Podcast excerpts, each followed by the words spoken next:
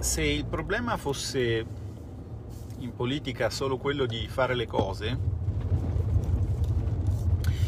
diciamo che persone con un minimo di retroterra e, un minimo di capacità politica avrebbero sostanzialmente cioè, il problema sarebbe risolto, ecco, avrebbero, avrebbero modo di, di, risolvere questo problema, cioè il problema di fare le cose in modo piuttosto agevole. Ma in realtà fare le cose è solo un pezzo piccolino del problema. Il pezzo più grosso è quello di raccontarle le cose. E raccontarle le cose eh, è oggettivamente meno semplice che farle, per almeno due motivi, uno dei quali credo che vi sfugga sempre, cioè ve lo dico perché è importante, fateci caso anche magari nella vostra vita, secondo me funziona anche così, cioè sia l'esecuzione delle cose che il racconto delle cose si svolgono nel tempo. Noi abbiamo una, una giornata, un giorno solare diciamo di 24 ore spicci, adesso non entro nei dettagli questo non è un intervento tecnico, è un intervento politico, quindi non sto a dirvi che, come ben sapete, ogni quattro anni ci scappa fuori un altro giorno con quegli spicci, no? Eh, questo è uno di quelli. E, ehm, in quelle 24 ore fondamentalmente devi decidere se fare o se raccontare se sei un politico. Ecco, questo è un po' il discorso. Allora, negli ultimi giorni abbiamo fatto, abbiamo fatto moltissimo, abbiamo fatto così tanto che nel momento in cui ci siamo trovati a, di fronte all'esigenza di magari anche raccontarvelo, eh, ci siamo resi conto che era un lavoro abbastanza complesso, cui abbiamo dedicato la giornata, adesso avrete delle sintesi di quello che è stato fatto. Chi ci segue sui social è stato aggiornato in tempo reale, ma naturalmente, ecco, perché raccontare è molto più difficile tutto sommato che fare. Perché fare eh, le cose si fanno in, in un modo solo, cioè esonero contributivo per gli autonomi significa che gli autonomi non pagano i contributi, lo fai, fatto, fine, fine della storia. Dopodiché eh, c'è il tema di come raccontarlo. Eh, per esempio, considera che magari lo racconti a un dipendente che questo problema di pagare i contributi in quel modo lì non lo ha mai avuto, non sa di cosa stai parlando, non sa quanti soldi sono e soprattutto pensa ma che me ne frega a me che sono un dipendente, perché poi ognuno vede giustamente il suo pezzo del problema. Ehm, lo racconti con un cartello, lo racconti con una diretta, lo racconti con un articolo su un giornale, come ne parli in un'intervista, in televisione lo dici, ti interrompono, eh, cioè insomma, è, è, un problema abbastanza complesso. Però il problema, il problema è complesso anche perché, anche perché sono tanti gli strumenti di comunicazione, sono tanti quindi anche le comunità a cui ti rivolgi. Io per esempio oggi stavo facendo questa riflessione, ma quelli che ci hanno rovesciato dei interi bilici di letame addosso perché abbiamo votato a favore dello scostamento, no? Lo hanno capito che quello era l'inizio di un percorso che ci ha portato a rimettere tutto sommato 4 miliardi e mezzo nelle tasche degli italiani in un modo che secondo noi ha senso. Poi ovviamente è chiaro che ci possono essere mille e uno modi di farla questa operazione. Qual è il modo che secondo noi ha un senso? Allora, come vi ho detto, attenzione al lavoro, ma a tutto il lavoro, attenzione al lavoro nella consapevolezza che il lavoro non è solo il lavoro dipendente, è anche il lavoro autonomo, è anche il lavoro dei professionisti, è anche il lavoro delle partite IVA. Lo è sempre stato in Italia, ma lo è tanto più in Italia da quando una serie di interessanti, diciamo, evoluzioni normative hanno trasformato molti dipendenti in, diciamo, partite IVA loro malgrado, perché c'è quello che vuole essere indipendente e quello che invece vorrebbe essere dipendente ma non può perché le cose oggi funzionano in un certo modo, al termine di una lunga evoluzione. E allora negli emendamenti proposti dalla Lega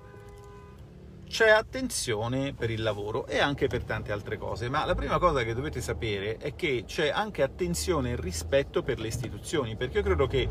voi abbiate capito, che voi sappiate come stava funzionando la legge di bilancio. Stava funzionando che c'era un fondo da 3.800 milioni, da 3 miliardi e 8, che l'articolo 207 destinava al Presidente del Consiglio Conte che ne avrebbe fatto uso, li avrebbe ripartiti con dei suoi DPCM. Quindi dentro la finanziaria, come si chiamava una volta, dentro legge di bilancio, dentro la manovra italiana c'era anche una manovrina Conte da 3 miliardi e 8. Quindi la prima cosa che, che è stata fatta con grande, con grande, garbo istituzionale e con grande incisività da, dall'onorevole Garavaglia e da tutti gli altri del gruppo eh, Lega nella commissione bilancio della Camera è stato dire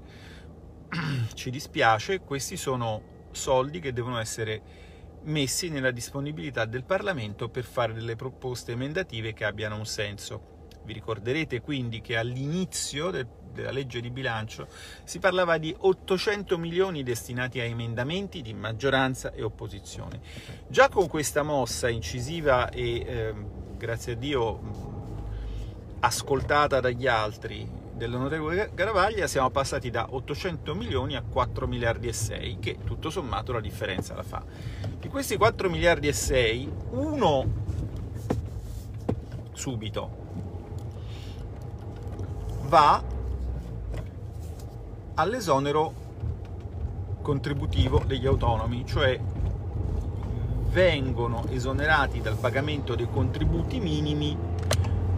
i lavoratori autonomi, i professionisti, poi i dettagli li trovate ovviamente sulle fonti di stampa, che abbiano subito una perdita, un calo di fatturato e corrispettivi superiore al 33% e che nel 2019 avessero un reddito non superiore a 50.000 euro. Una platea molto ampia per un provvedimento che quindi riguarderà fra le 6 e le 700 mila persone, famiglie, lavoratori comunque, e che il governo si è impegnato a eh, rifinanziare immediatamente dopo nel decreto Ristori Quinquies, per il quale, come sapete, dovremo votare uno scostamento da 20 miliardi. Bene, di quei 20 miliardi, un miliardo e mezzo andrà a completare a completare il finanziamento di questa misura. Poi ci sono stati oltre 400 milioni messi nella eh, proroga del contratto di espansione. Che cos'è il contratto di espansione? Il contratto di espansione è una misura che era stata introdotta con il decreto crescita dal governo giallo-verde, se ve lo ricordate, il primo governo Conte. Eh, serve a favorire la staffetta generazionale all'interno dell'azienda, cioè si associa uno scivolo pensionistico, che quindi deve ovviamente essere finanziato e, e da qui i costi, eh, lo si associa all'impegno di nuove assunzioni da parte dell'azienda. Il vantaggio per l'azienda è di eh, ringiovanire la propria, la propria la propria forza lavoro, acquisendo anche competenze, c'è pure una parte destinata appunto alla formazione, che tratta il tema della formazione. Ehm, questo naturalmente anche per aziende che stanno usufruendo di, di, ammortizzatori sociali e che quindi in condizioni normali non potrebbero assumere nuovo personale. Quindi questa era una misura che era emersa nell'incontro che avevamo fatto, non so se vi ricordate, quando andammo tutti insieme, eh, diciamo, i principali economisti della Lega a a parlare con, con Confindustria, eh, era una manovra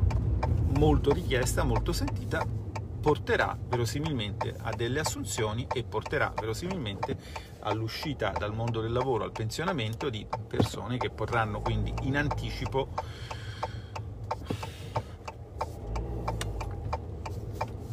andare in quiescenza, come si dice, il che dato che siamo in tempi di morbo e di, e di persone anziane che sono più esposte, un senso questa misura ce l'ha sotto diversi profili, ma anche e soprattutto sotto quello della produttività. E poi ci sono mille altre misure, per esempio è stato disposto un fondo da 500 milioni per il settore aeroportuale e dei servizi a terra,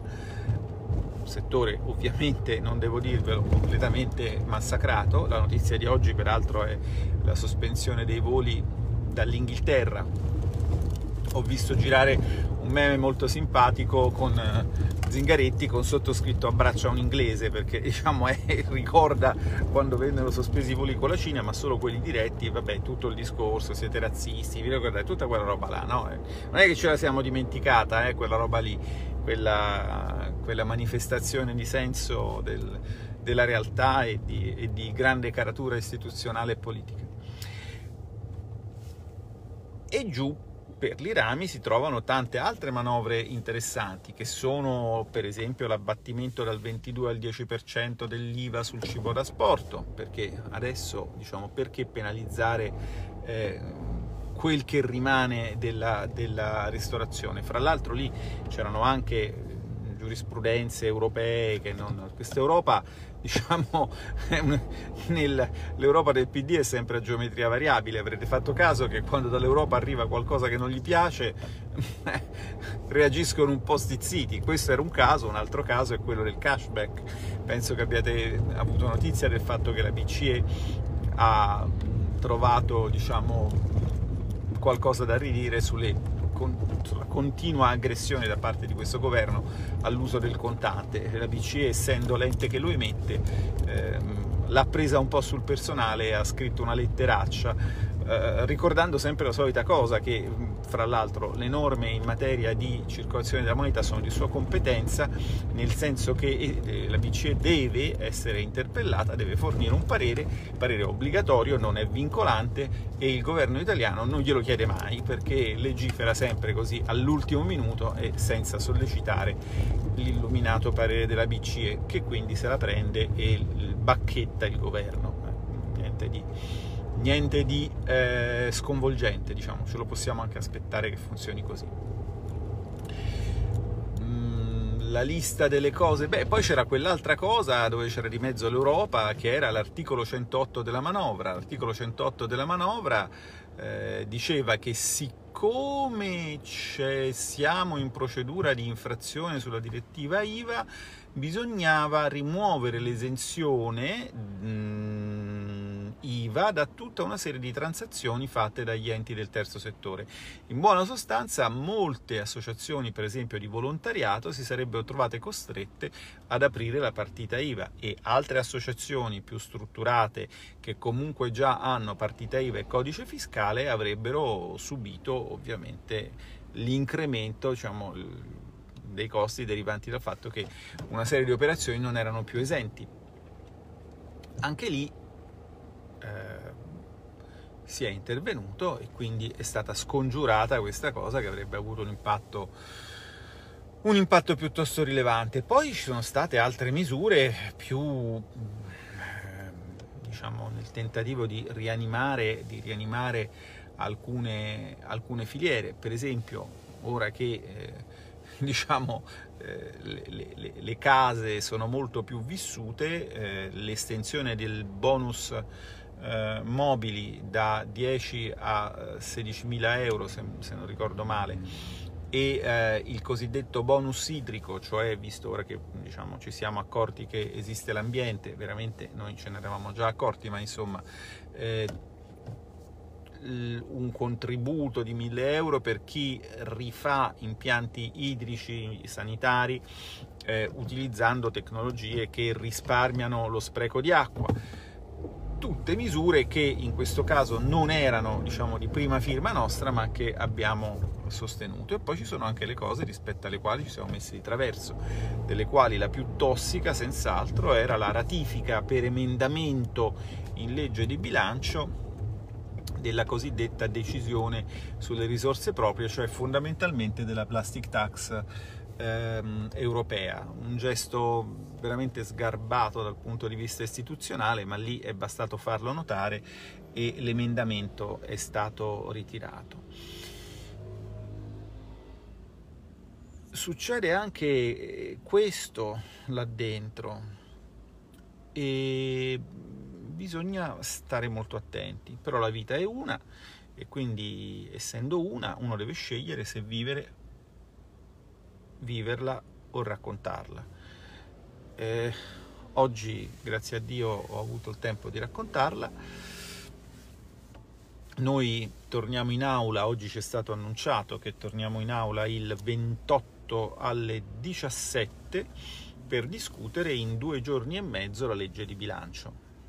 Naturalmente, naturalmente ehm, che cosa c'è nella legge di bilancio? Scusatemi, lo sappiamo, non è Covid, ma ehm, eh sì, perché esistono anche le altre malattie e su questo, su questo, questo è un altro grande, grande tema su cui un giorno magari qualcuno più competente di me potrà intrattenervi. Ehm,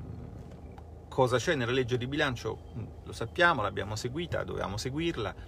però io comincio sinceramente a pormi delle domande che prima non mi ponevo sul significato del bicameralismo nel momento in cui ehm, a una Camera vengono lasciati tre giorni per esaminare un documento di questa importanza. Forse se proprio si voleva andare dietro alla bufala, perché tale è,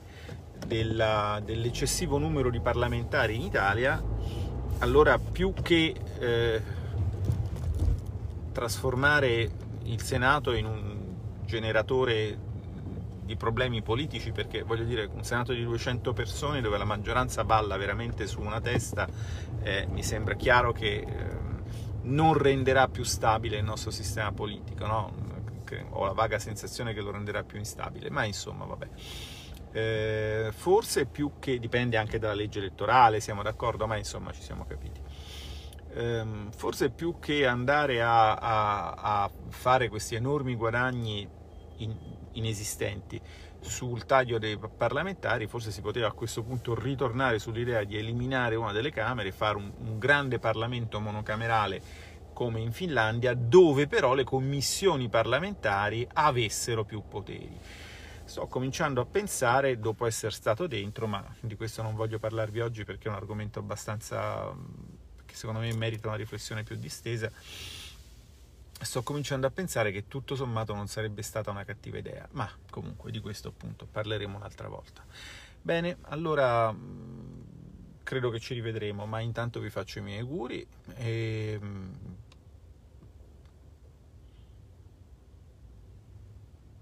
vi faccio i miei auguri intanto di buon Natale e poi se ce la faccio continuo a raccontarvi le tante cose che sono successe in questi ultimi giorni.